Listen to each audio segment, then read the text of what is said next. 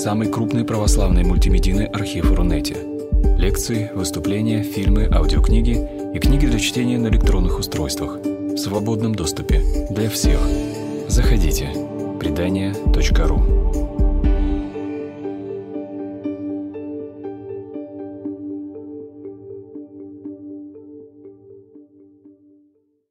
Здравствуйте. А, Я Михаил Немцев. Сегодня публичная лекция фонда предания. Я... Здравствуйте. Я а, рассказываю о том, как я понимаю, что такое коллективная ответственность и чем она важна. Это понятие, это идея коллективной ответственности. А, Это будет рассуждение в жанре моральной философии, а, которое никому, никого ни к чему не обязывает, конечно. Вообще моральная философия никого ни к чему не обязывает. Она дает возможность чуть-чуть лучше продумать некоторые важные вещи, я думаю. Вот. И почему тема коллективной ответственности мне кажется важной? Я сейчас произнесу три эпиграфа, а потом а, скажу почему. Значит, первый эпиграф – это короткий разговор, который происходит ну, пару лет назад в одном из сибирских городов. Звучит он таким образом. А один собеседник говорит другому, ну что там, наши в Донецке хохлов мочат. А другой говорит, они не наши. А первый ему, а ты что, не русский? Тот, я русский, а они не русские. Первый эпиграф. Второй эпиграф. Линда Радзник, автор одной из э, очень важных таких статей в области исследований коллективной ответственности, статьи о понятии duty to respond, обязанность ответа, отвечать, долг отвечать. А, начинает эту статью с э, пересказа интервью с э, человеком, который пережил геноцид. Часть его семьи была убита а, людьми, с которыми они жили в одной деревне. И вот он говорит о них. Ну да, конечно, я знаю, что они не все в этом участвовали, и не у всех руки в крови. Но, понимаешь, вот никто из них не пришел ко мне и не сказал, извини, я очень сожалею о том, что это случилось, и я очень тебе сочувствую. Вот никто из них этого не сделал. Третий эпиграф. 1 а, сентября 2016 года, учебный год в Джорджтаунском университете в городе Вашингтоне в США начался с большого собрания, на котором присутствовали новые студенты, а, сотрудники университета, ректорат и многие другие люди. И это собрание было посвящено публикации специального доклада, подготовленного специальной рабочей группой университета, в которой, которая исследовала влияние рабства и работорговли на становление университета Джорджтаун. Университет Джорджтаун – это иезуитский университет. И вот э, недавно были обнаружены документы э, о том, что в 1838 году иезуиты города Джорджтаун продали большую партию рабов. И вот на эти деньги, в частности, университет и был отстроен. И э, люди, которые эту продажу рабов организовали, они являются одними из великих основателей университета, там корпуса названы в их честь и так далее. Вот. И выступил ректор и сказал, что мы должны как-то э, как-то определить, вот, как мы к этому можем относиться. Мы иезуиты, у нас религиозные христианские ценности, и вот мы находимся в университете, который своим, который своим э, становлением и преуспеванием обязан рабству, существованию э, экономики, основанной на рабском труде, продаже людей. Вот была создана специальная рабочая группа, все эти обстоятельства этой продажи сделки 1838 года подробно изучили – была, был опубликован подробный отчет, он доступен в сети. Нашли потомков этих людей, объявили, что эти потомки могут э, потомки проданных тогда рабов могут бесплатно учиться в университете Джорджтауна.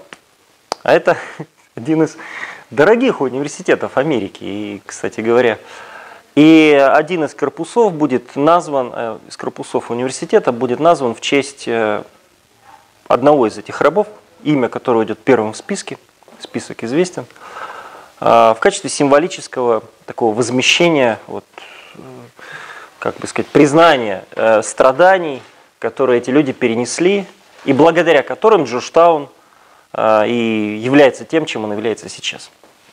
Вот третий эпиграф. В свете вот этих трех историй я буду сейчас рассуждать о коллективной ответственности. Ну, во-первых, это интересная академическая тема. Просто интересная академическая тема. Вот э, название этой лекции было э, составлено нами с Матвеем Берхиным и существует в двух редакциях. Одна редакция Матвея, а на сайте она называется «Коллективная ответственность. История понятия». А вторая редакция моя, э, группа в Фейсбуке, называется «Коллективная ответственность, причем тут мы». А, мне кажется, что э, история понятия это слишком академично. Но, несмотря на то, что это академично и скучно, а в такой солнечный вечер хочется не очень сильно углубляться в библиографию и так далее, а, это действительно предмет для академических э, обсуждений, это этическая проблема. Собственно, понятие само по себе парадоксально. Можно ли рассматривать ответственность, принадлежащую коллективам, группам, а не отдельно взятому человеку? Ну и, соответственно, как тема для академического обсуждения, она имеет право существовать. Кроме того, э, коллективная ответственность – это такое часто используемое в политическом языке понятие. но используется для обвинений – то есть коллективная ответственность это то, что можно бросить кому-то в лицо, вы виноваты там, в том-то. И в современный э, мир публичных дискуссий изобилует обвинениями э, в принадлежности к некой э, группе, которая производит некоторое зло. Вот. Поэтому, еще и поэтому это понятие стоит как бы разобрать. И третья причина – в связи с этим это э, понятие позволяет прояснить такое интересное современное явление, как официальные извинения. Вот политики приносят извинения за свои страны, э, руководители разных организаций приносят извинения за зло, совершенное представителями этих организаций и так далее. Можно ли извиниться за других и перед другими? То есть тех, кто непосредственно пострадал от геноцида, произошедшего тысяч, там, сто лет назад, сейчас уже нет в живых. Да? Мы извиняемся перед, мы, да? политики извиняются перед потомками тех людей, но и тех, кто извиняется, тогда не было в живых. Они как бы вступают в сложные отношения с прошлым, и насколько это вообще говоря легитимно. Четвертое, четвертое э, обоснование интересности этой темы состоит в том, что мы находимся в христианской организации, да, в христианском благотворительном фонде. А тема коллективной ответственности – это вообще э, важная, интересная христианская проблема. Вот где пределы вины и, соответственно, ответственности? Понятно, что каждый хочет отвечать за себя, но иногда нам приходится отвечать и за других. Вот где граница этого себя? Да? Где и, соответственно, насколько в мире простирается зона нашей ответственности, за которую мы и, каких-то дел, за которые мы виновны, даже если мы не совершали непосредственно, и не, не совершали непосредственно каких-то злодеяний. Ну и в этом смысле, опять же, коллективная ответственность может быть проинтерпретирована как такая э, проблема религиозной антропологии. Вот, значит, Ответственность за коллективные действия я буду понимать таким образом. Значит, под коллективной ответственностью я понимаю ответственность некого члена некой группы А за действия, совершенные представителями этой группы А по отношению к представителям какой-то другой группы, группы Б. Причем эти действия, во-первых, совершены в интересах группы А, во-вторых, с обоих сторон вовлечено достаточно заметное число участников. То есть это не эксцессы, а массовые явления. А, ну, Примером таких явлений является, например, погром. Наша национальная традиция, да, погром. Или геноцид, или война, или разные отношения системной структурной дискриминации и так далее. А, интересно, что ответственность за позитивные действия и за негативные действия несимметрична, поскольку когда представители группы А делают что-то хорошее по отношению к представителям группы Б, то проблема ответственности не возникает и не обсуждается. Да? Отношения гордости, благодарности и так далее, их как бы, если и проблематизируют, то совсем по-другому. Но проблема возникает, когда эти действия негативные и предполагают какую-то санкцию. То есть от, здесь ответственность это такое вменение необходимости принять последствия негативных действий. Иначе говоря, ответственность за причиненное зло. Ответственность может быть прямой юридической, моральной и некой третьей, сопутствующей, про которую я в основном и буду говорить. А вот определение зла тут не важны. Конечно, в этих стенах э, слово зло произносить не очень хочется. Но я буду его часто произносить, я уже начал это делать. А, потому что зло это такое явление, которое не поддается определению, но при этом его легко узнать. То есть, когда человек говорит, по отношению ко мне совершено зло, он подразумевает, что а, кто-то причинил действия, связанные с насилием, с разрушением, с причинением страдания, боли и так далее. И а, мы узнаем зло, когда оно имеет место, вот, когда мы с ним сталкиваемся. Да?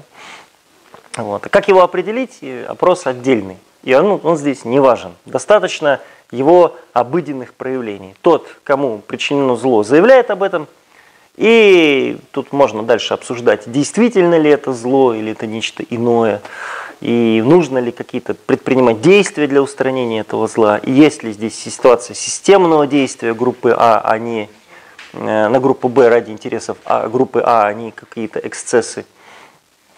А, ну и, как правило, а, дискуссии об определениях зла, а, академических определениях зла, не очень соотносятся с теми конкретными случаями, когда разбирают, например, там, тоже помянутый мной геноцид или войну. Да? То есть обосновывать, что геноцид или война является злом, не нужно. В общем-то, это тривиально. Вот. И вот именно о таких случаях и нужно, приходится говорить, когда заходит речь о коллективной ответственности. Вот.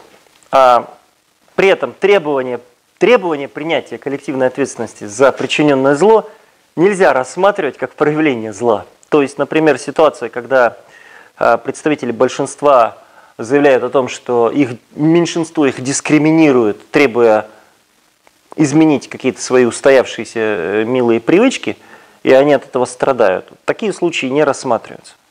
Поскольку это требование обычно наступает уже хронологически после возникновения некого неравенства, дискриминации и так далее. То есть это просто ну, необходимость принять последствия действий в интересах той группы, которой принадлежишь. И об этом я сейчас подробнее буду как раз говорить. Вот. По поводу того, что а, действия группы А, представителя группы А совершаются в интересах группы А, а тут речь идет о том, что а, существует какое-то обоснование зла.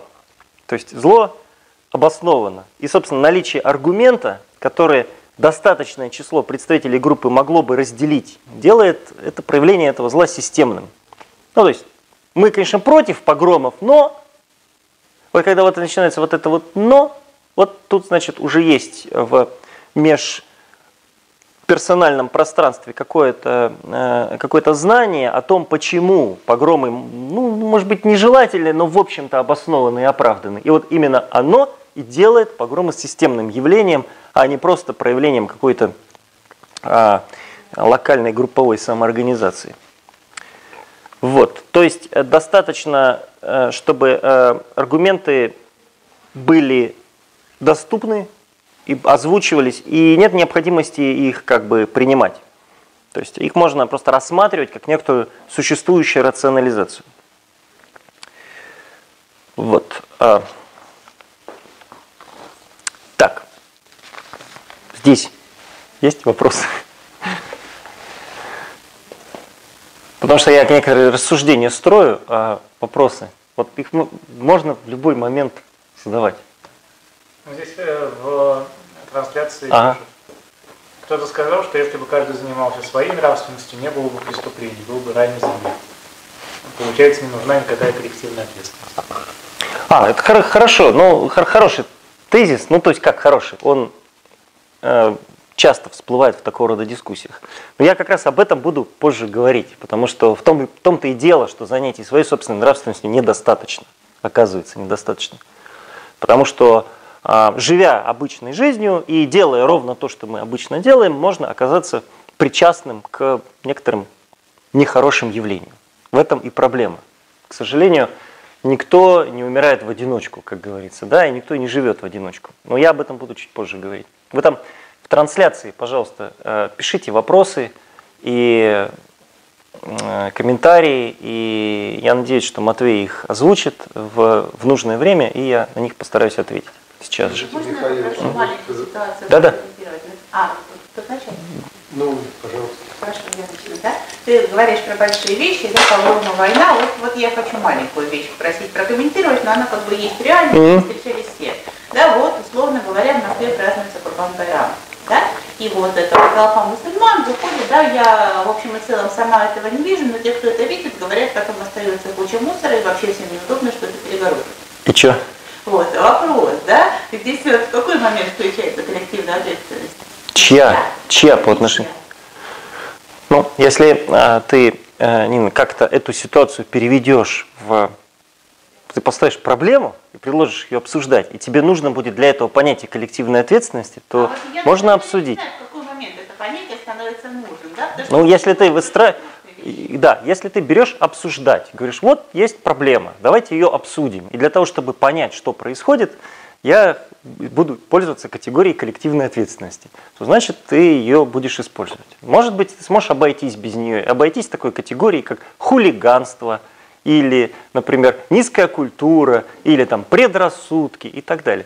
Наш язык э, обладает э, набором инструментов, чтобы обсуждать неудобные социальные ситуации. Да. Понятие коллективная ответственность одна из, один из этих инструментов. Я ответил.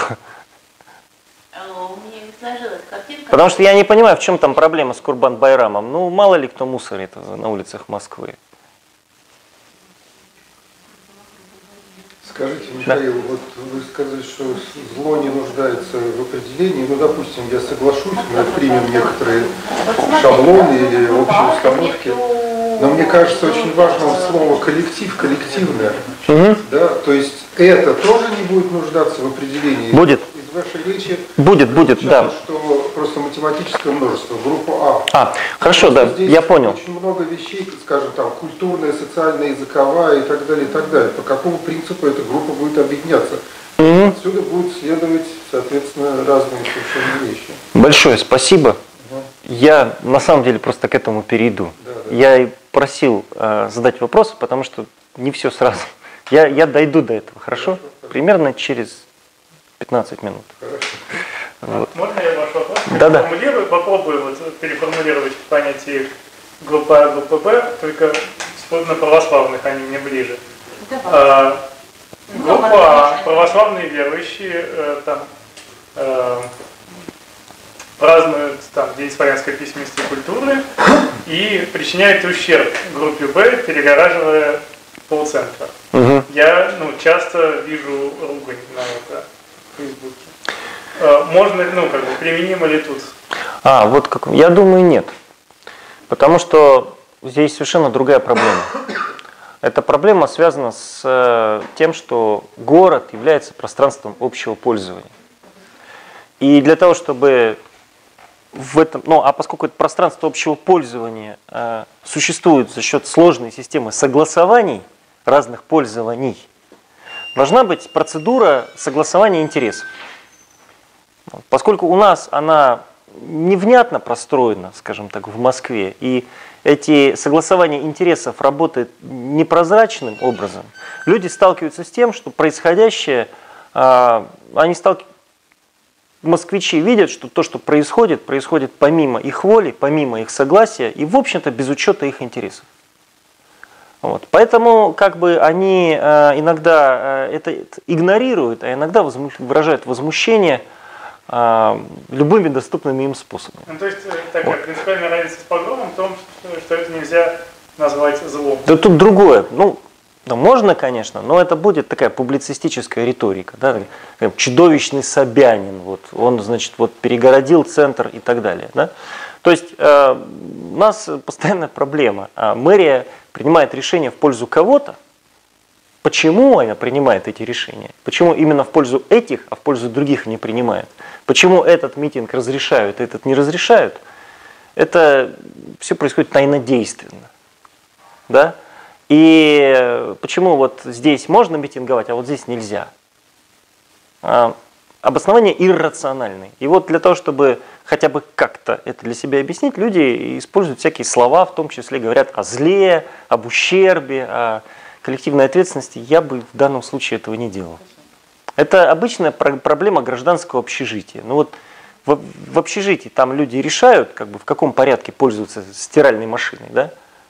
А в городе должна быть прозрачная процедура определения, кто и в каком порядке, что и где празднует. Но она у нас, поскольку не выстроена в городе, происходят всякие казусы. Мне кажется так. То есть не нужна моральная философия там, где достаточно такого житейского здравого смысла в данном случае. Скажите, а вот будет ли у вас звучать такая тема, ответственность, вот э, вы произнесли группа А, да, вот э, неважно, личная, индивидуальная, коллективная ответственность за какие-то деяния, совершенные до рождения любого члена из этой группы, да. или вообще всех, да. э, кто в этой группе принадлежит. Вот это да, да. Это, знаете, меня тоже это очень интересует, как историка. Потому что вот тот пример, который я приводил с э, Джорджтауном, да, вот он про это. А, сейчас современный университет считает необходимым восполнить зло, причиненное в 1838 году да, людьми, которых, в общем, уже больше нет. И тех, кто это пережил, тоже больше нет. Их потомки это уже не те рабы, это просто люди, да, граждане United ну, States, полноправные. как бы собственность или принадлежность к этому проекту, да, а вот какие могут... Ну да, если считать, что проект остался тем же самым, да, то есть он как бы такой контину, континуальный, да, что со сменой людей институция сохраняется. Так, а вот э, тут такой момент. Кто выносит суждение об ответственности члена группы А, назовем его мистер X? А, если нет юридической вины, то есть некто не убивал, там, не может быть привлечен к суду, не участвовал в совершении неких э, уголовно наказуемых актов, да, вообще не участвовал в совершении чего-либо прямо и откровенно порицаемого, то каким образом на мистера X или миссис X, миссис Y может быть распространено суждение о том, что он или она ответственны за эти, за эти события. Непосредственно обвинить не в чем. И, э, собственно, здесь нужно сделать небольшую такую сноску, поговорить как раз про историю понятия. Дело в том, что Традиций обсуждения коллективной ответственности, как я понимаю, несколько. Можно выделить четыре, примерно четыре. Одна из них э, – это как раз э, проблема в англо-американской э, философии права и моральной философии. Коллективная ответственность обсуждается в, проблеме, в контексте обсуждения проблем группового действия. То есть может ли группа действовать так же, как действует отдельно взятый субъект? Люди обладают интенциями, то есть намерениями, да? они совершают действия, но группы не обладают интенциями. Если же обладают, то в каком-то другом смысле. Что значит в данном случае коллектив? Является ли коллектив телом? Кто-то скажет, что является. И тогда на любого члена этого коллектива должно быть распространено одно и то же требование. Например, отвечать за. Да? А, как известно, когда ну не то, что как известно, да, но когда вот в 80-е, 90-е годы э, в США началось преследование мафии, были разработаны новые эффективные механизмы а, борьбы с мафией, вот одним из этих механизмов состоял в том, что любой человек, являющийся членом мафии, ответственен за дела, совершенные мафиози, если он, даже если он сам не участвовал в этом. Как бы он член этого клуба, член организации. Вот. Дальше. А вторая традиция, это как раз более, в большей мере европейская традиция обсуждения коллективной ответственности. Это проблема политической вины за большое зло. Вот как раз геноциды, Холокост, как такой стандарт и точка отсчета большого зла. И э, началось это во многом с знаменитых лекций Карла Ясперса о немецкой вине. Причем слово «шульд», как я понимаю, это одновременно и вина, и долг. Поэтому можно говорить о немецких долгах, что дает довольно интересную интерпретацию этой темы. Да? А, вот кто отвечает за злодеяния, совершенные как бы всем обществом ради всего этого общества. Евреев э, Германии уничтожали не только специальные подразделения, э, но и были к этому причастны э, люди, которые непосредственно не, не принимали участие в уничтожении а, евреев, но, например, разрабатывали специальное оборудование, например, занимались логистикой этого процесса и так далее. А кто-то их одобрял. Например, эти убийцы приходили домой и встречали восхищенные глаза жен, да? детей. Вот. Насколько эти члены семьи, которые поощряли эту деятельность, э, должны э, отвечать и в какой форме отвечать вот, вот за вот это вот все. Третья традиция – это как раз проблема ответственности за прошлые преступления. Ну и здесь таким контекстом обсуждения является постколониальная тематика, то есть постколониализм, там, война, вина белых, например, да, за структурный расизм. А консерваторы над этим смеются, то есть нельзя же обвинять белых только в том, что они белые. Но, в общем, я попробую показать, что такое обсуждение, такая постановка проблемы а, тоже не лишена оснований. И четвертое, теоретическая перспектива – это как раз э, возникающая как раз сейчас область э, моральной и правовой философии, она такая forward-looking collective responsibility, э, коллективная ответственность, направленная в будущее, предвосхищающая коллективная ответственность. Ответственность за создание условий для изменения ситуации в желаемом направлении. Ответственность за некоторый проект изменений. И, соответственно, кто может взять на себя и на кого должна быть возложена ответственность за э, эти изменения. Причем интересно, что очень часто субъект э, виновный в некоторых э, в зле, совершенном в прошлом, и субъект ответственный за то, чтобы это зло не повторялось в будущем, это разные субъекты. Ну вот, и вот э, я более склонен как раз к евро, как бы, вот к, к этой европейской линии, к проблемам большого зла, радикального зла, при всей неудачности этого термина, интуитивно понятно, о чем речь идет. Да? И к вопросу о том, кто несет ответственность за преступление прошлого. Сейчас. То есть за что отвечаю я сам? И должен ли отвечать? И перед кем? Собственно, а кто выносит суждение об ответственности? Либо сам человек, то есть это суждение от первого лица, либо член группы А, представитель группы А, и говорит, мы с тобой ответственны за тот и тот. Либо член группы Б и говорит, вы причинили нам зло. Либо, наконец, в третьем лице об этом может говорить историк, либо некий публицист.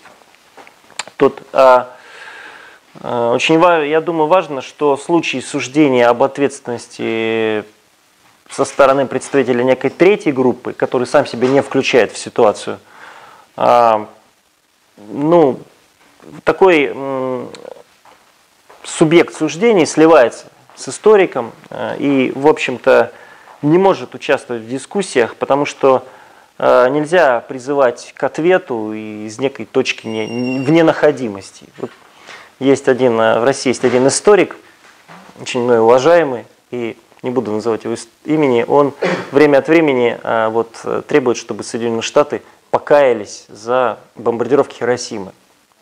Вот. Но я спрашиваю, а вы от чего лица требуете покаяния? То есть, когда это требуют японцы, Понятно. Когда внутри самих Соединенных Штатов э, кто-то требует от своего правительства официальной апологии, я тоже понимаю, а вы-то от чьего лица? Вообще, ну же россиянин, вам какое дело? А он говорит, что от лица некой идентичности человек вообще.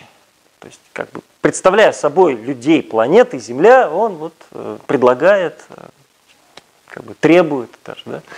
Но мне кажется, что это э, действие из такой точки вне находимости, как бы из ниоткуда, да, и отовсюду сразу, не морально несостоятельны, и, и поэтому не должны рассматриваться всерьез.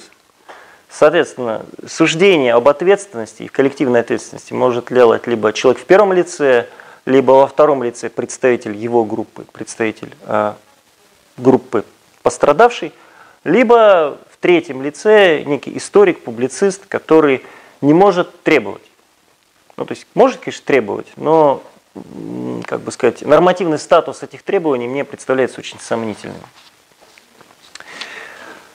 А, вот интересный факт о коллективной ответственности состоит в том, что а, коллективная ответственность, э, которая на самом деле в русском языке является синонимом коллективной вины, а,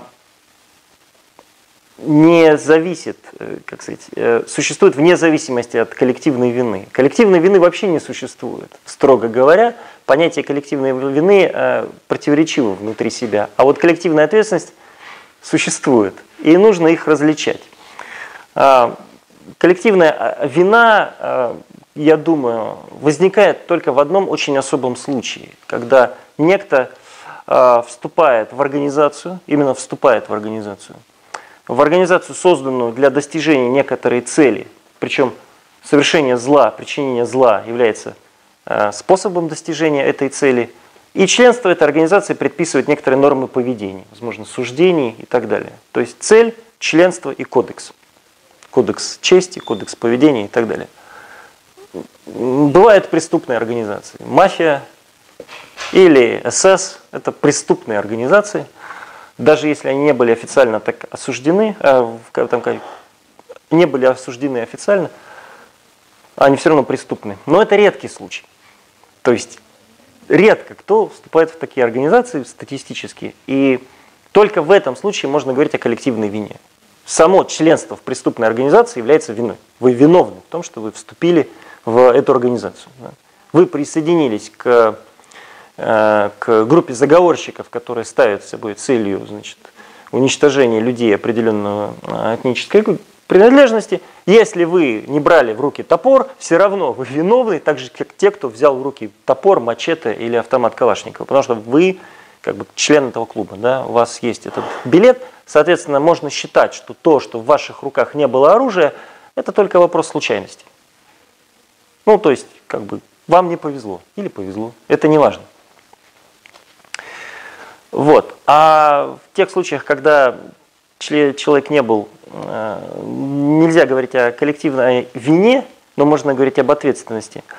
А, ответственность возникает, во-первых, через простраивание связи между индивидом и событием, а во-вторых, возникает в результате ответа на заявление, на требование признания ответственности. Вот слово «ответственность» имеет этот корень, который, конечно, восходит к латинскому respondeo, да, а, который означает, что просто я принимаю, я ответственен благодаря тому, что я отвечаю. И через этот ответ я принимаю на себя ответственность. Вот. А о каких группах идет речь? На самом деле о любых. Мне кажется, что очень большой, очень сложный и большой парадокс состоит в том, что хотя мы принадлежим к разным группам, и несем на себя разные групповые идентичности, именно в тот момент, когда заходит речь о коллективной ответственности, мы впервые и можем ответственно обсуждать группу, которой, о которой идет речь. То есть, когда о том, кто такие христиане, мы можем узнать, когда заходит речь об ответственности христиан. Вот так. Вот за что христианин, как христианин, отвечает. Причем другое, другие события, там праздники, экстатические переживания совместного восторга и так далее, нам не позволяют оформить границу группы. Вопрос о том, где проходит в действительности граница группы, возникает тогда, когда нужно нести ответственность за бытие там, внутри этой границы. Это очень интересное явление. То есть снаружи это То есть я... не видна? А у нас несколько идентичностей. Дело в том, что каждый из нас является таким сгустком ответственностей, ну, идентичностей. Мы принадлежим к какой-то расовой группе, к гендерной группе, к, к этнической культуре, некоторых даже не к одной, да. Мы являемся членами организаций, мы вступаем в разные союзы, ассоциации и так далее. Вопрос, она размыта, эта граница с разных точек зрения? Или я, думаю, что она, я думаю, что она оформляется именно в тот момент, когда мы начинаем говорить об ответственности ну, за нахождение там или снаружи. О христианах, породивших ресентимент. Он же определяет, кто они такие, он знает. Кто Ницше говорит о неких концептуальных христианах. Понимаете, у Ницше э, высоко абстрактная философия. Он не говорит с христианами, сидящими перед ним. Он говорит о христианах вообще. Это, это важный момент. Он не обсуждает конкретные ситуации конкретных людей. Он говорит о некоторых концептах. Его христиане – это концептуальные христиане. Это не живые люди.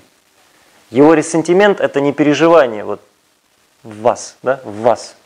Его ресентимент – это концепт, который вы можете... Уже о себе и о, и о тех, кто читает вот, его текст. Ну вот это там, где он говорит о себе, он и говорит о себе. Он пишет казус Вагнер и говорит о себе. Когда он говорит о христианах, говорит о сверхчеловеке, не обсуждаете там Заратустру как историческую повесть. Да? Это легенда, которая позволяет ему проговорить некоторые важные для него вещи. Но она не имеет никакого отношения к зороастризму. Вот. Также его рассуждения о христианстве не имеют отношения к христианству прямого. Это рассуждение о... это концептуальное построение, которое вы можете использовать для того, чтобы опознать в себе некоторые замеченные низшие явления и их обсуждать. Но это не имеет никакого отношения к тому, о чем, ну, прямого отношения к тому, о чем говорю я сейчас. Вот. Лена, добрый день. Здравствуйте. Окей. Значит, вот тут самое интересное начинается, потому что эта связь, э, не причи, связь между мной и событием не причинная, а это связь причастности. Я думаю, что как раз э, вот о причастности нужно говорить, говоря о коллективной ответственности.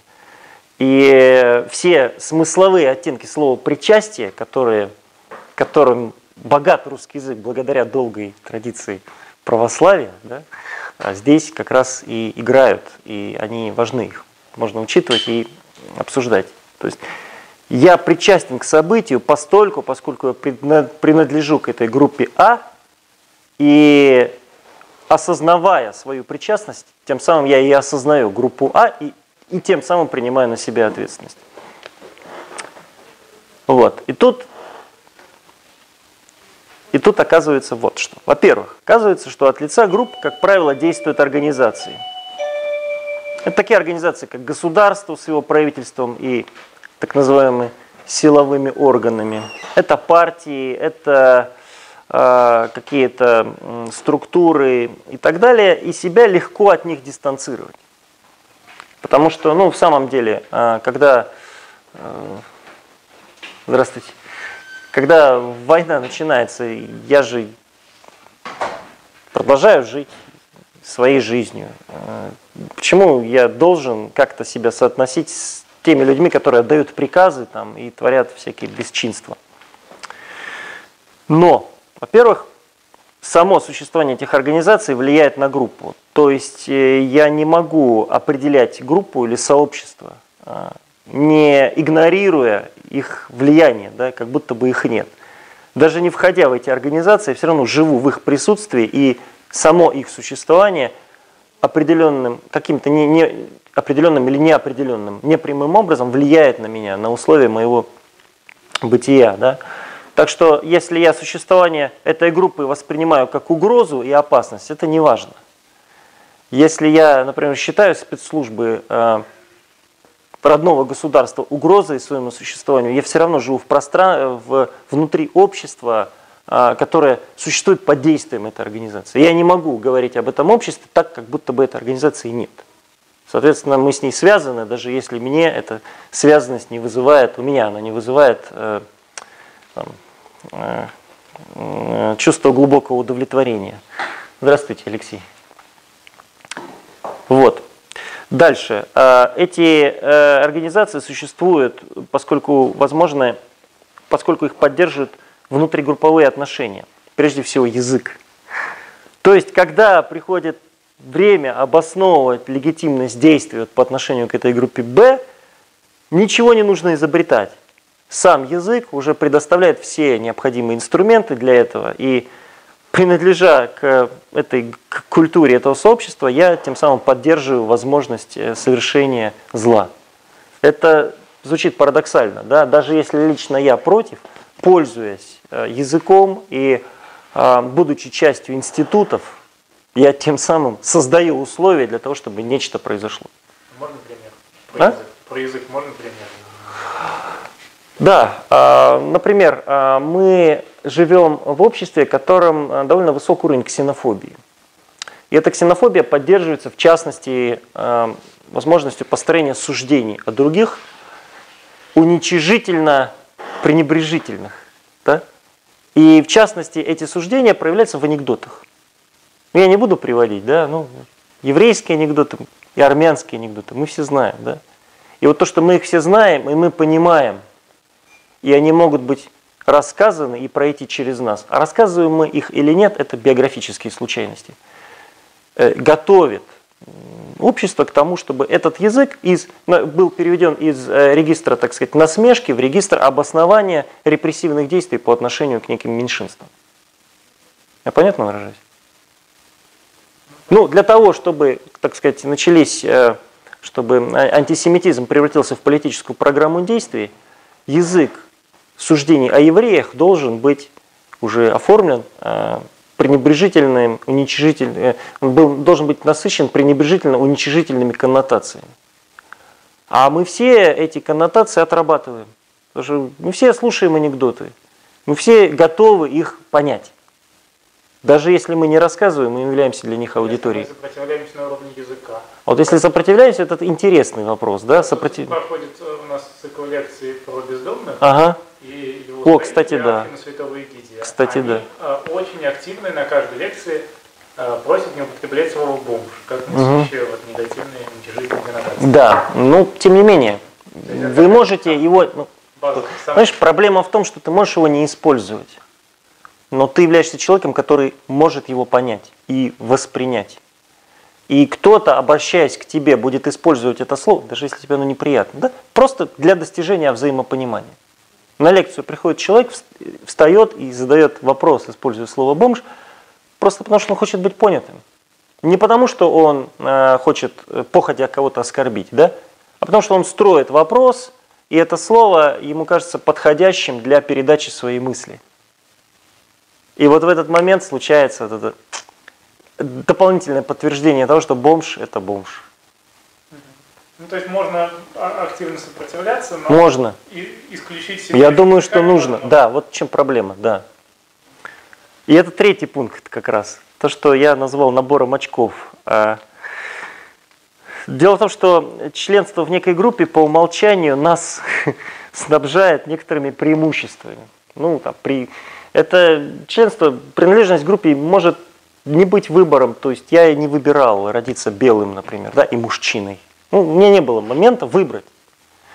А, ну и при этом от этого трудно или невозможно отказаться. Ну вот в Москве, например... А, а надо? А? А надо от этого отказываться? Нет, можно, конечно, не отказываться. Ну, как бы от... тут вопрос э, так не стоит. Потому что когда вы живете в городе Москве и читаете объявление «Сдаем квартиру э, славянам», да, и будучи славянкой, вы можете прийти, то снять квартиру, квартиру снять, а кто-то не может. Это преимущество, которым вы обладаете просто по умолчанию. Вы, не, вы за него не платите, вы даже можете о нем не знать, оно просто у вас есть. Вот. Так же, как э, я, прожив два года... Сейчас вот трансгендеры, например, вступили Лена, про это было примерно за 15 минут до твоего прихода. Про трансгендеров я не говорил, но, в общем, понятно, что люди, являющиеся большинством, часто испытывают неудобства в связи с тем, что меньшинство заявляет о своем существовании. Но обсуждать э, такие случаи, когда люди страдают от того, что кто-то наконец-то просит их ну, заметить существующую дискриминацию и предпринять меры по ее ну, хотя бы минимальному ограничению, вот эти случаи я обсуждать не буду. Ну, просто не будем. Не надо про трансгендеров говорить плохие слова. Э, прожив два года в Америке, я другой пример приведу. Да, я, например, понимаю, что если здесь быть белым это не очень большое преимущество, ну, все, почти, почти все белые, да, то там быть белым хорошо. А быть не белым, черным или, так сказать, оливковым не очень хорошо.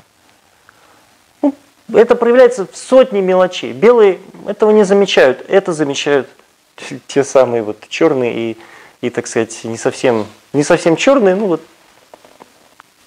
люди с оттенками кожи.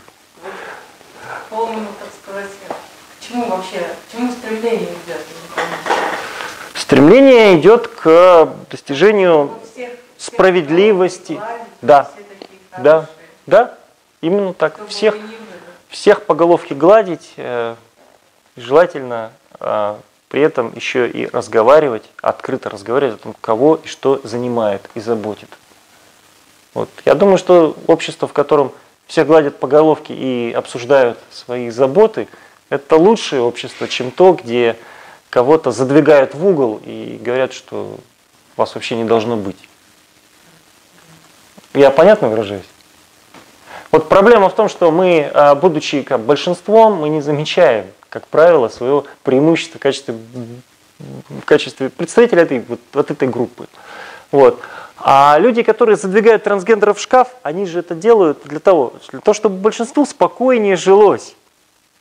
То есть как бы кто-то может быть лишен а, возможностей полноценного существования для того, чтобы всем остальным было лучше. А потом трансгендеры вот. начнут задвигать на трансгендеров. Ну вот, а вот когда, вот когда начнут, вот тогда об этом и поговорим. Но мы настолько далеко еще от этого, понимаете, что как бы, ну, о чем говорить-то? Будет поздно. Не знаю, будет поздно, а вот это вот кончита, кончита... Все, все, я понял, про кончиту не будем. Михаил, а все-таки вот по поводу определения коллектива, 15 минут прошло, но как-то... А я же и сказал, вот я примерно на 15 минуте сказал, парадокс в том, что оно не нужно. Потому что вот коллектив определяется, когда вы обнаруживаете, что вы принадлежите к какой-то группе или к какому-то коллективу и несете ответственность в качестве принадлежащего. Ну, вот это вот э, белый мужчина я не выбирал. Это, в этом уже есть определение собственной идентичности. Угу. Мне хочется спросить, нет ли здесь методологического эссенциализма в стиле Поппера, как он это описывал? Объясните, пожалуйста. Методологический Нет, что, что вы имеете в виду? Что вы имеете в виду? Работе «Нищета историцизма», по-моему, называется, он объявил это некоторым пороком современной культуры. Что вы имеете в виду? Что я имею да. в виду под этим? Ну, ну то что и Польтер. Э, а, а именно, что некоторая сущность, несменяемая, как бы изначально предустановленная кем-то и чем-то, саморазвивается, даже если она развивается, она как бы в себя. Да? Угу. Чувствует себя белым мужчином, мужчиной как бы, и не способным это изменить, и все тебя принимают как бы, в культурном смысле, в биологическом и так далее, и так далее. Но вот как бы это и есть некоторая такая особенность современной культуры, которая как бы, с точки зрения Поппера порочная. Да? На самом деле мы свободны. Да? Мы свободны в этих идентичностях, в этих определениях. Мы сами себя загоняем. Вот я белый мужчина, а я не хочу. Но вы все равно за это несете ответственность. Хотите вы или не хотите вы. Вот я и хочу узнать, по какому принципу. Ну так я говорю, потому что... Я говорю, вот я и говорю, а это, а это не важно. Это не важно, потому что... Угу. Ну, на это есть два вопроса ответа. Первый состоит в том, что, конечно, а, такие категории, как белый мужчина, являются э, не строго определяемыми группами, конструируемыми в процессе интерсубъективной коммуникации. Это, это безусловно так. Так же, как раса является категорией с очень сложной историей и не имеет э, строгого физического э, денотата. Да? Это один ответ. И поэтому любой ученый вам скажет, что, ну, конечно, и расы, и этнические группы, и религиозные группы – это некоторые наши упрощения многообразия людей, многообразия мира. Мы используем эти слова для того, чтобы определять группы с нестрогими границами, для того, чтобы хотя бы как-то упорядочить разнообразие людей вокруг нас. Но дело в том, что когда вы приезжаете в Америку, вы э, заполняете э, документы, в которых вас вы должны себя отнести к какой-то расовой, расовой группе. К какой-то расовой группе. Да? И когда вы вступаете в отношения с людьми, они вас считывают, вашу расу сразу, и вы считываете их расу.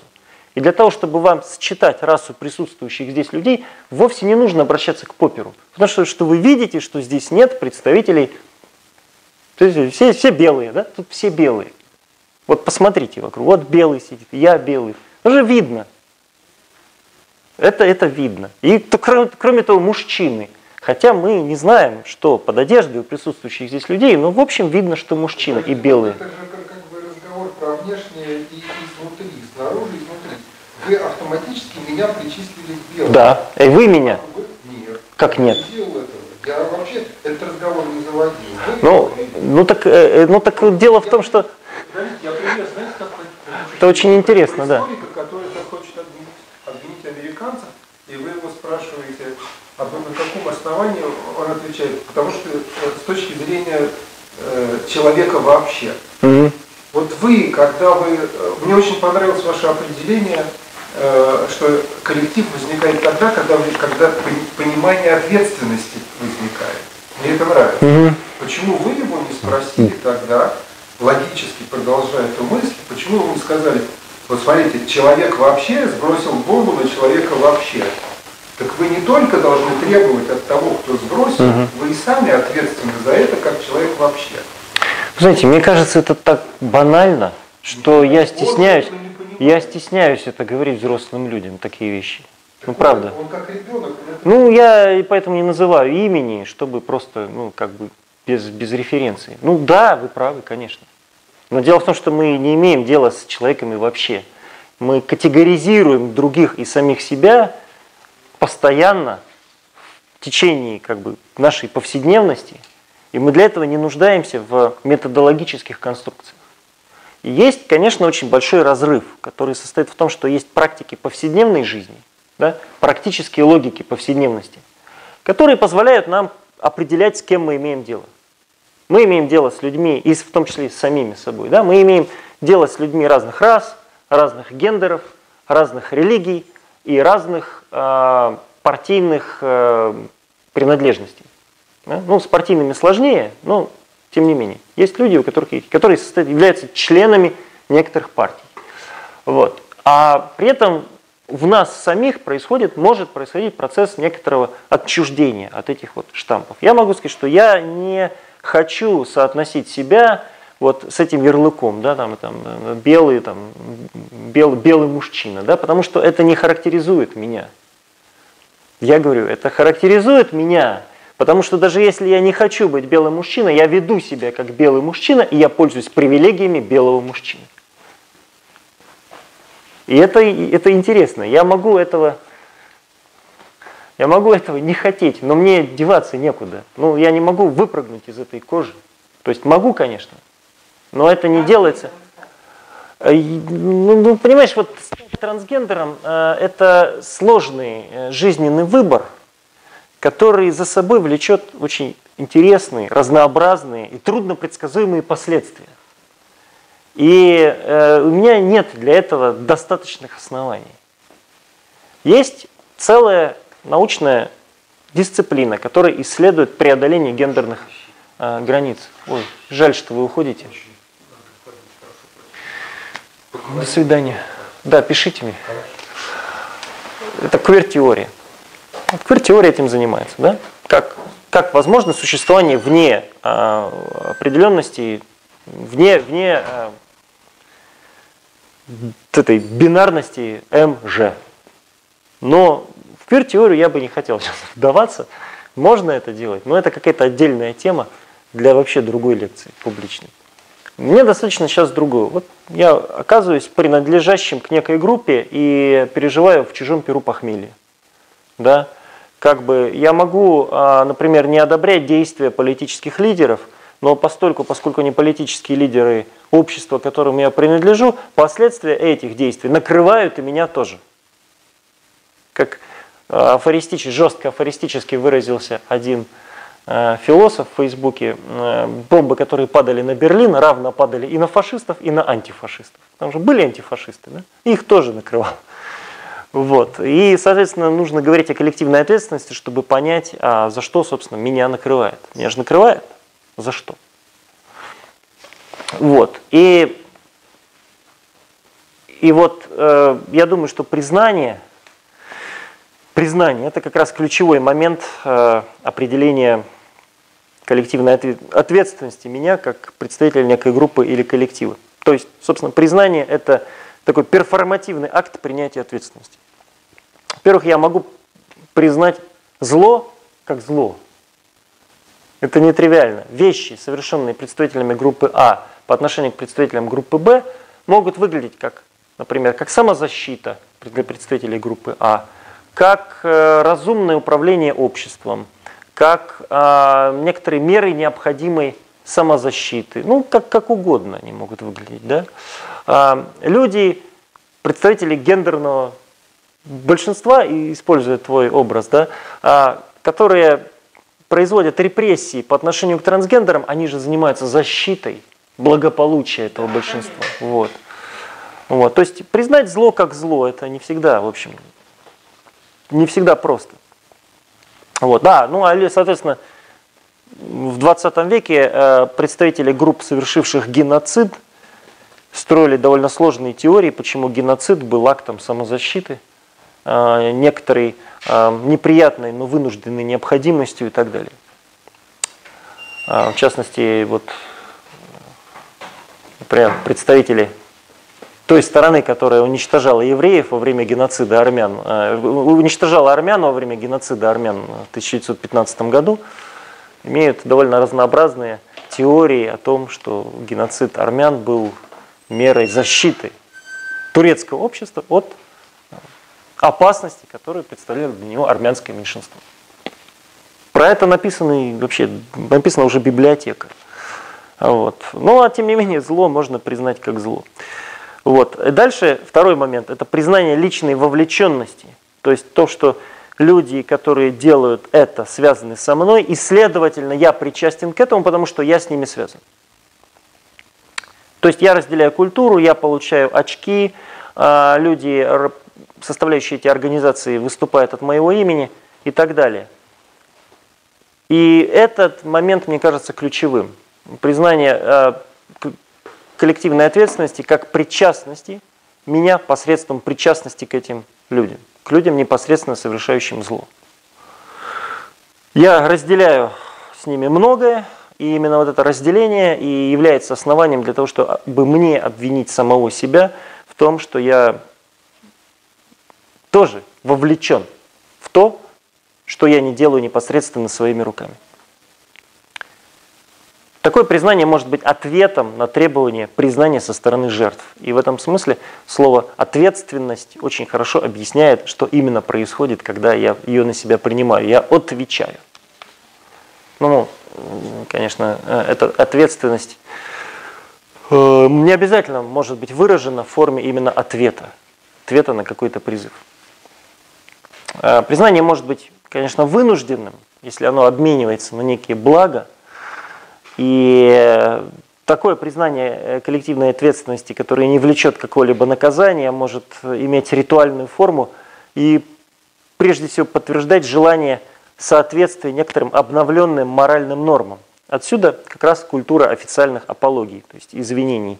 Это некоторая демонстрация согласия с необходимостью э, модернизации. Зло, совершенное в прошлом, не было злом, или казалось не очень страшным злом, но сейчас мы, после того, как некоторый путь прогресса был пройден, опознаем это как зло, и поэтому мы должны его в этом качестве признать, чтобы обновленными двигаться в будущее. Вот. То есть э, признание такой речевой акт, который э, ставит некоторую разделительную линию, проводит между прошлым и будущим. Но это признание может быть также результатом стыда. И это последний пункт про чувство стыда, предпоследний точнее. Э, если коллективная ответственность и коллективная вина в повседневной речи используются как синонимы, а действительно их противоположностью является стыд. Вина – это результат некоего конкретного действия. То есть я совершил действие, и я переживаю чувство вины по поводу этого действия. Я принимаю ответственность, которую влечет это деяние, и готов, например, восполнить совершенное, э, причиненное кому-то зло. А? Ну да, действие или бездействие, некоторые акта, акта, акта, да, деяние, да, акта. Интенциональный акт. Был совершен интенциональный акт, намеренный акт. А оставление в беде – это такое же преступление, как и ну, не оказание помощи, да, может быть, таким же преступлением, как, собственно, причинение непосредственно физического ущерба. Я хотел Я хотел ничего не сделать. Да. Стыд – это переживание неправильности собственной идентичности. То есть действие, которое я совершил по отношению к другому, стало не просто ошибкой, но стало результатом того, что во мне есть нечто чужое, что я сам был бы готов отвергнуть, но не могу отвергнуть, потому что это тоже я. Злое намерение, да, или там, злая мысль. Или я совершил ошибку, которая стала, ошибку в понимании чего-то, в осмыслении чего-то, которая стала частью меня самого. И поэтому я теперь веду себя не так. И это невозможно восполнить по отношению к другому, потому что этим чужим является часть меня самого. А, и, и вина, и стыд поэтому могут существовать вместе. Но вину можно искупить. Да? А стыд такое более э, интересное чувство.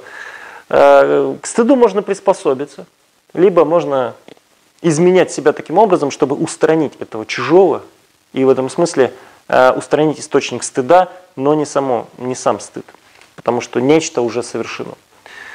Э, вообще жизнь в бесстыдстве – это интересное состояние. Вот, например, телеведущий Владимир Соловьев – это такой проповедник бесстыдства. Да? У него же постоянно такая программа политическая. Да, мы такие. Да? Нам все можно.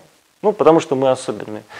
Вот если на него смотреть, это Э, учебник того, как можно а, как бы, научить себя и других жить э, в бесстыдстве.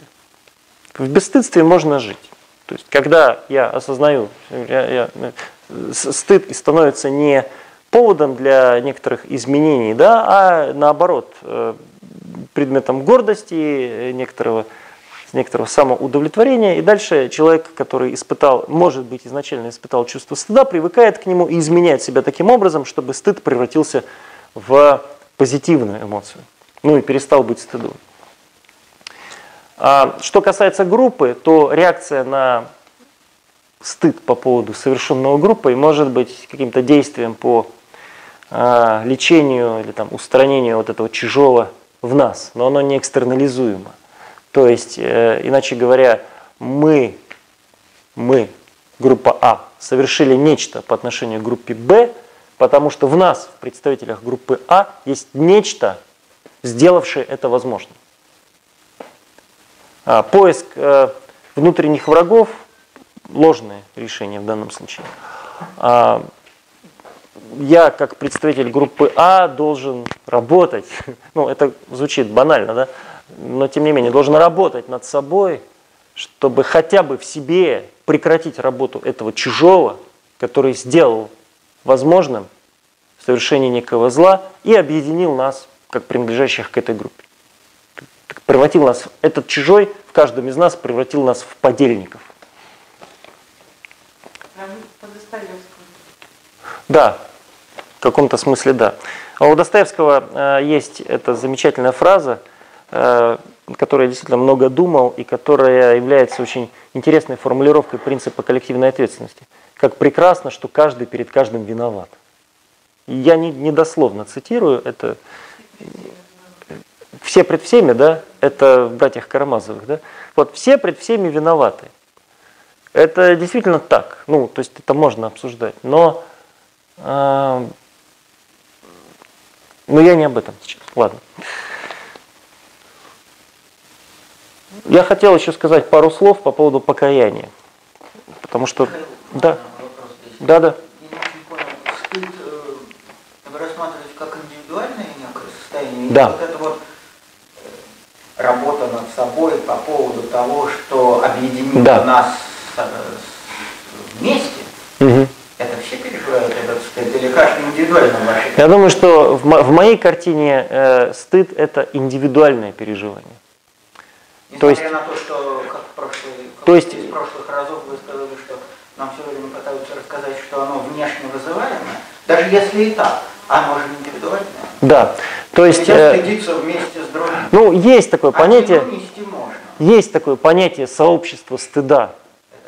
Есть такая, такая концепция, да, ну, сообщество стыдящихся вместе. Ну вот, а, например, э, люди, которые... А?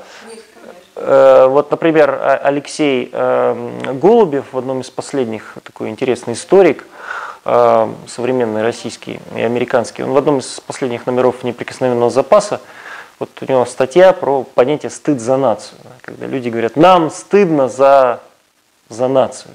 Ну, он это рассматривает так, не так, как я, но в общем, знакомство, это чувство нам знакомо. Люди обмениваются переживаниями стыда за, за народ, за нацию, за наших. Да? Нам вместе стыдно. Ну, же, как и нам, мы гордимся. Ну вот гордимся, мне кажется, ситуация как раз проще. Горди, гордиться вместе, гордиться вместе, да, это... Я понимаю, как можно гордиться вместе, но я не понимаю, как можно стыдиться вместе, если честно. Я думаю, что стыд, стыд это более индивидуальное переживание, чем э, гордость. Гордость более экстатична. Вот. Но, наверное, это нужно просто дополнительно обсуждать, да. Я бы сейчас не хотел, я потому что хочу закончить. И закончить я хочу как раз рассуждением, коротким обсуждением понятия покаяния. Э, Я знал одного человека, который э, обсуждал 90-е годы, вспоминая, когда он говорил про 90-е годы, э, и, наверное, сейчас говорит, он говорил, что вот в 90-е годы был журнал «Огонек», в котором призывали покаяться. А теперь мы уже покаялись. Вот эта формула «достаточно покаялись» мне казалась всегда очень странной, парадоксальной. Потому что э, покаяние не предполагает, мне кажется, некой внешней инстанции, которая решает, достаточно или недостаточно. Но, но а, вот в таком употреблении покаяние выглядит как некоторая плата. Мы достаточно заплатили за, ну, например, за признание или там, россияне должны были покаяться в преступлениях коммунизма, чтобы получить доступ в Евросоюз да, и, и к благам цивилизации, покаялись достаточно. Пускайте нас, откройте эту дверь. Что еще надо покаяться? Ну, сколько можно. Вот так, такое использование слова покаяние я встречаю, встречал и, и довольно часто и продолжаю встречать сейчас. И оно, мне кажется, некорректным, но для него, однако, есть основания. Потому что покаяние – это, в общем, такой э, акт переучреждения сообщества. В этом секулярный смысл слова покаяние. Мы принадлежим какому-то сообществу, и если в процессе принятия коллективной ответственности мы м, осознаем, в чем именно оно, э, это общность, наша общность состоит, и как именно устроено наше общ- сообщество или наша группа, то а, как раз акт покаяния – это есть такое исповедание стыда и принятие ответственности, соответственно, за переучреждение этой группы. Часто в ответ на обвинения и указания со стороны, часто в ответ на призывы жертв, наконец-то, э, устыдиться сделанного по отношению к ним. Знаю, что значит переучреждение. А переучреждение – это теперь мы должны жить по-другому. На других основаниях. То есть должна-? Да, мы теперь должны понять, что мы другие, и теперь Ну, мы... кодекс чести. А? Например, ну, если можно говорить про кодекс чести, да, дру- дру- другую мораль, да, другая мораль. Ну, понятие «новая мораль» в 20 веке было сильно дискредитировано его э, злоупотреблением им э, разными тоталитарными режимами. Новая мораль, новая этика и так далее. Но, в принципе, я думаю, что э, сама идея очень простая. Теперь другие правила жизни. Теперь другие правила совместной жизни. Другой язык, другое отношение к другим, да? ну и, и так далее. То есть покаяние – это акт переучреждения, перезапуска. И в этом смысле слово покаяние имеет, э, возможно, имеет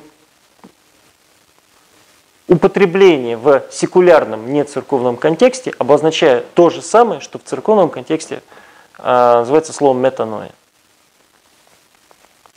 Вот. Но можно призывать к покаянию, а я думаю, что нельзя его рассматривать в качестве платы за. Потому что когда э, результат, как бы, э, если я стыжусь, то то, что я делаю для того, чтобы перестать стыдиться, да, я не могу рассматривать как плату за некоторые блага. Это по-другому действует. Я это делаю, потому что я не могу жить с этим чувством, а не потому, что мне нужен пропуск в некое светлое будущее. Вот. И э, поэтому э, идея коллективной ответственности связана с концепцией покаяния, как светской, светской концепции, да? Про пропуск светлое вот. будущее это как раз интересно, потому что покаяние служит пропуском в рай, вот, в церковном смысле. Оно не служит пропуском в рай, в рай нет, нет, нет пропусков. Э, но покаяние это то, что это то, что может с вами, то, что может с вами произойти для того, чтобы э, в изменившемся состоянии вы имели бы больше возможностей спастись. Там нет пропуска, но есть как бы подготовка себя, да, если я правильно понимаю. Но мне кажется, тут да, терминологическая путаница связана с тем, что покаяние часто понимается как э, такие э, продолжающиеся к самообвинению. Да, ну да. Поддержка чувства вины такая бесконечная. Да, я как раз его рассматриваю. Значение. Второе значение, вот то, о котором Михаил говорил, да. связанное с изменением каких-то внутренних установок. Это mm-hmm. две довольно разные вещи. А, да. Ну, вот. Спасибо, вот это да, спасибо, Матвей, важное уточнение, да.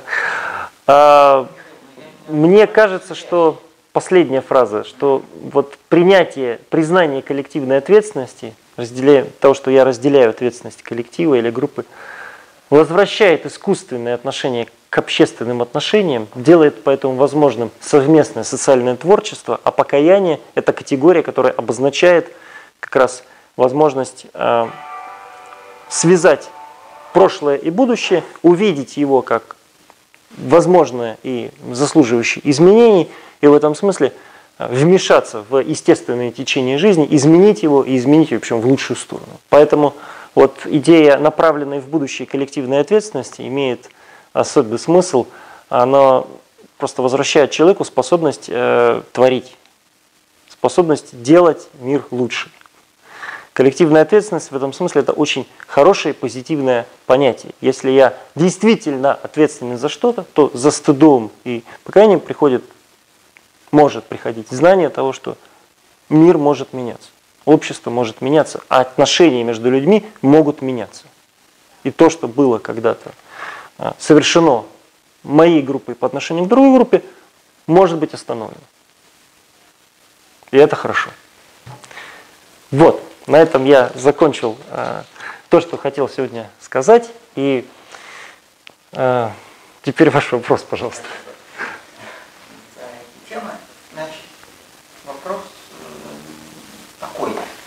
Я правильно понял, что коллективная ответственность, ну, то, как вы сейчас нарисовали, ну, то есть в вашем понимании коллективная ответственность – это личная ответственность за происходящее в коллективе. Да. Потому что я принадлежу к коллективу там по разным причинам. Да, да. Ну, так связи да. сложились, что вот он я, принадлежу к этому коллективу. Да.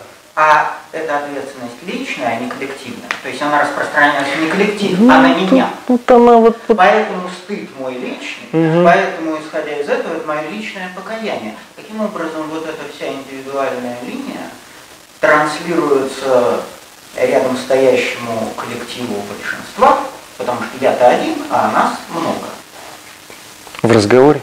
Э, нет, ну каким образом коллектив решает, что мы все тут виноваты, в смысле, э, мы все тут э, испытываем стыд, потому что каждый из нас, каждый угу. испытывает стыд. Ну я да, и я перевожу его в конкретные действия, про которые мы мало тут говорили. А вот э, там вот это вот признание вины, а. суд и все такое, это некая институция. Это все вот какие-то такие политические действия, институты и все такое. Там не важно, что человек при этом пережил. А здесь, получается, нужно что-то с собой сделать. Ну, там, во-первых, ты это испытываешь, потом что-то нужно сделать, а все остальные, как в этом коллективе, это уже не важно. Я думаю, что в данном случае граница личного и общественного нечеткая.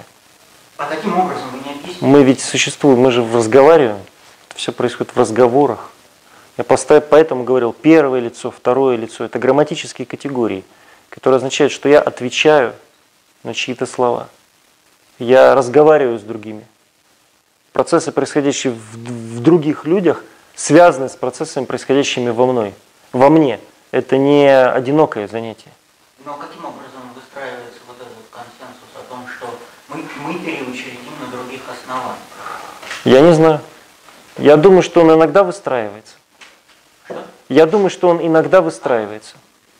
Каким образом? Это, это проблема коммуникативной этики и, и есть инструменты, которые накоплены человечеством, которые есть специалисты по выстраиванию такого консенсусов, да, таких консенсусов. Но, а? Ну, например, а, вот очень многое, очень важным опытом был, например, а, опыт работы комиссии согласия и примирения в Южной Африке. После, как известно, после законодательного прекращения режима апартеида была запущена серия комиссий под руководством э, епископа Десмонда Туту. Да? А, это были такие очень странные публичные мероприятия, на которых люди рассказывали о совершенном при апартеиде и из-за апартеида зле. Рассказывали, причем тем, кто в присутствии тех, по отношению к кому это зло было совершено, изнасилование, грабежи, убийства и так далее. А, люди, представители комиссии стремились а, поставить людей в такую ситуацию, в которой они расскажут правду. И это действительно происходило. Происходило катарсис. Все это транслировалось по телевизору. И это была такая серия сложных, странных семинаров, через которые происходила, проходила южноафриканская нация в процессе своего переучреждения после того, как был отменен апартеид. Но сначала как-то в этом коллективе было принято решение о том, что законодательно апартеид нужно изменить. Да. То, есть, закон, э, то есть переучреждение, хотя бы формальное, да, было объявлено всем, мы живем тут по-другому, а давайте-ка теперь мы все покажемся. Да, примерно и так. давайте мы всех введем в состояние стыда. Тех, Причем всех. Тех, кого, кого надо ввести. Многих, достаточно многих, чтобы этот процесс был необратимым. А вот, вот э, а здесь что мы имеем, когда у нас, допустим, мы как общество участвуем там в явной или скрытой гибридной войне, про которую да, да. сказано. И не знаю. До тех пор, пока не будет принято решение каким-либо причинам, не связанным со всем тем, о чем вы говорите, э, не знаю. мы не сможем, э, собственно, реализовать эту коллективную ответственность. Да. Не сможем. Ну, значит... К чему эти тогда рассуждения? Для эти... нас, ведь, для нас, простых людей, важно понять, как нам сейчас справиться со стыдом, чтобы изменить то положение, чтобы это больше не продолжалось. Может быть, вы не будете использовать категорию стыд. Если говорить про причастность, я же сначала говорил, я не помню, вы пришли Нет, я после... А, я говорил про... Достаточно говорить о причастности. И? Вы причастны к происходящему. Вот. С этим что-то можно сделать. Но если, может быть, нельзя, я не знаю, нужно жить с этим. Вот там как бы э, там стреляют, из автоматов, да, а в моем родном городе заработал завод, который 15 лет стоял. И там люди круглосуточно эти патроны, значит, делают. И получают за это зарплату. И жизнь их стала лучше. И косвенным образом это влияет на благополучие моей семьи. Очень косвенным, но тем не менее. Ну, с этим приходится как-то жить. Вот. Может быть, из этого можно извлечь некоторые моралистические выводы в том духе, что все мы замазаны. И ничего никак не изменить. Я думаю, что во всяком случае лучше знать об этой ситуации, причастности самого себя к, чем не знать. Лучше осознавать контексты, в которые нами управляют, чем не осознавать. И когда мы оказываемся наказаны за вот это вот санкциями, и продукты дорожают, да, и так далее. И разные, происходят разные неприятные вещи. А мы ни при чем, это просто на нас валится и нахлобучивает а, нас. Ну, лучше, лучше, лучше, осоз, лучше осознавать хотя бы это. Потому что только такое осознание, говорю, признание является принципиальным, да, только момент признания позволяет хотя бы попробовать об этом говорить. Хотя бы попробовать спросить, а за что, чем мы будем платить за это? Вот. Потому что иначе э, человек оказывается в состоянии э, моральной тупости. Сначала от его имени совершается некоторое зло, а человек не в курсе, а потом его за это наказывают, и человек не в курсе. Мамаша Кураж ее дети. Да? Вот, как а ну у Брехта, кстати, эти темы вполне так даже. Да? Вот э, мое, мое такое минималистическое э, предложение к самому себе – первую очередь, и во вторую, и в третью, да, э, знать, что происходит. Может быть, эта ценность э, невысокая для других людей, я не знаю. Но мне кажется, лучше знать. Да? Я ответил на вопрос. Да, здесь просто возникает такая штука, что э, те, кто как бы уже знает, ну и так, уже понятно, да, и проследил цепочку, дальше живут вот с этим ощущением, что знать-то я знаю, но дальше не очень понятно. То есть, в принципе, непонятно. Ну, дальше начинается... Дальше начинается политический выбор. Дальше начинается политическое изобретение. Вставать на какую-либо сторону. Да. Потому что существует граница да. между странами, границы политических контекстов, там, а вот это национал-предательство. Да. А, или там. Да. Ой, я не знаю, ну да, наверное, это очень сложный вопрос. Э, был ли там, ну да, э, как это, Лермонтов, э, когда уже потом, когда Путин одумался, или там подсказали, не, ну... что ему надо одуматься, он стал говорить, ну тут внутренняя линия очень там тонко проходит, да? там Лермонтов был национал-предателем или нет? То есть начинаются вот эти игры политические, но мы простые люди, то есть пока нас не накопится там энное количество, ничего не произойдет. Ну, я не знаю. Дело в том, что вы обсуждаете сейчас как совершенно другой контекст. Да? Какой другой? А... Если мы просто вообще знаем, то разные это... общества, Дальше что мы разные общества проходили чрезвычайно сложные этапы э, необходимости переучреждения самих себя колониальные общества проходили через период отвержения колониализма, о чем в России, в общем, ну, как правило, не знают, потому что это как бы не наша история. Да? Там,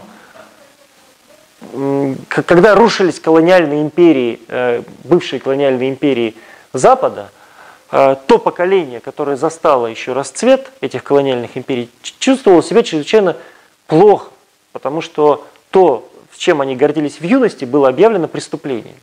Да? Вспомните Алжир, вой... французскую войну за Алжир. Да? Ну, поэтому одни стояли на одной стороне, да. другие на другой. Да.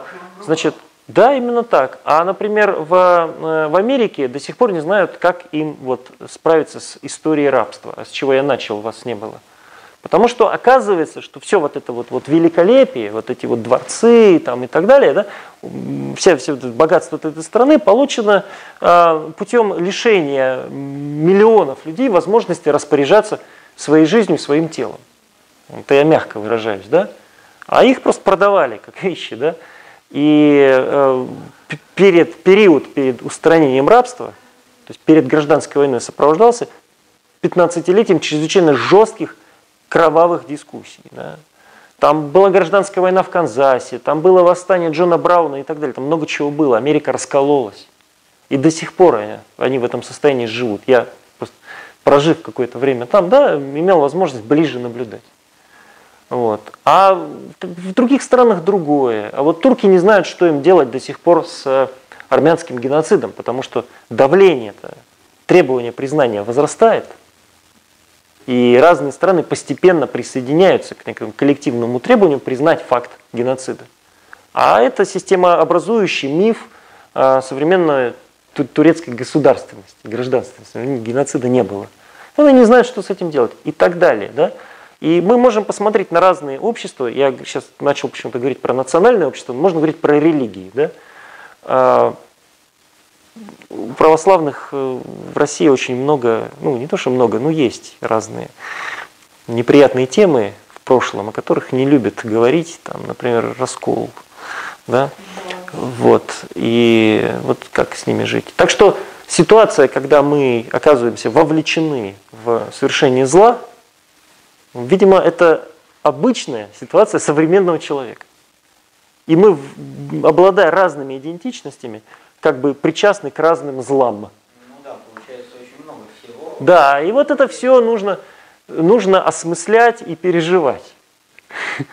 Это может звучать пафосно и глупо, но вот, к сожалению, к сожалению, другого, видимо, нет пути становления э, духовного, духовного становления человека. Переживать свою причастность к разным э, злам, совершенными представителям разных групп, которые мы объединяем в себе в своей комплексной социальной идентичности. Потому что можно еще говорить про феминизм и так далее. А говорить можно и про то же и про да, добро, которое вовлек... ну, да. вовлечены в эти группы, мы ну, тоже мы же одновременно да, но... все делаем. Каким образом мы э, как бы ну, разделяем. Ну, с добром, видите, как, под добром все готовы ну, подписаться. Да, ну было, все готовы подписаться под добром. Нет, но некоторые до такой степени, что не надо там ничего трогать. А, значит, но давайте, а другие говорят, нет, но давайте мы вот от этого откажемся. Это неправильно. Вот то-то неправильно. Но когда предлагается переучредить общество на других основаниях, то это значит перевернуть его как бы с ног на голову, видимо, это очень сложно для тех, кто был причастен к тому хорошему тоже. Да, и они чувствуют, они чувствуют себя жертвами. Ну, ну я... Мы, я там, конкретный, который был в какие-то структуры да. включен, да? Я думаю, что это просто Социально. большая проблема и драма. Это противоречие. Вот в этих противоречиях мы вынуждены самоопределяться и э, хорошего решения нет. Ну, пусть постепенно каких-то трансформаций, видимо, каждого... Всегда есть пострадавшие. Пострадавшие есть всегда. Вот в чем дело. Те же американцы очень от, пострадали от отмены рабства со страшной силой. Да? То есть, а, культурный упадок на юге был не только результатом а, гражданской войны, да, но и результатом того, что просто изменился уклад. Вот жизненный уклад изменился, вот все, что романтизировано в фильме э, и в книге «Унесенный ветром», да, вот это вот разрушение вот этой цивилизации южной было результатом того, что возможность э, эксплуатировать множество людей исчезла. И нужно было выстраивать все заново. И кое-что потеряно и до сих пор не восстановилось. Да, для многих людей это была трагедия. Ну, что ж делать? Да, и вот так. Ну, как бы, да, вот происходит некоторое принятие коллективной ответственности, то ты понимаешь, что э, ты проиграл. Что вот в будущем тебе такому, какой есть, места нет. Проблема. И ее, наверное, никак не решить. Просто это, это проблема. То есть вы предлагаете просто с открытыми очами смотреть да. все сложные наши... Да, да. А дальше да, знаете, как, как, у, как, как у Бродского, да, как Бродский писал, если как там, если мне мозг, если мозг суждено мне скорби, скормить вороном, лучше, чтобы убийца был убийца, а не астроном. Ну, в смысле, увидеть в убийце убийцу. Ну, вот как-то так, да. А в зле, совершенном от лица группы, которой я принадлежу, видеть зло, а не что-то еще. И для этого категория э, коллективной ответственности э, является интересным и полезным эм, предметом морально-философских размышлений и рефлексий.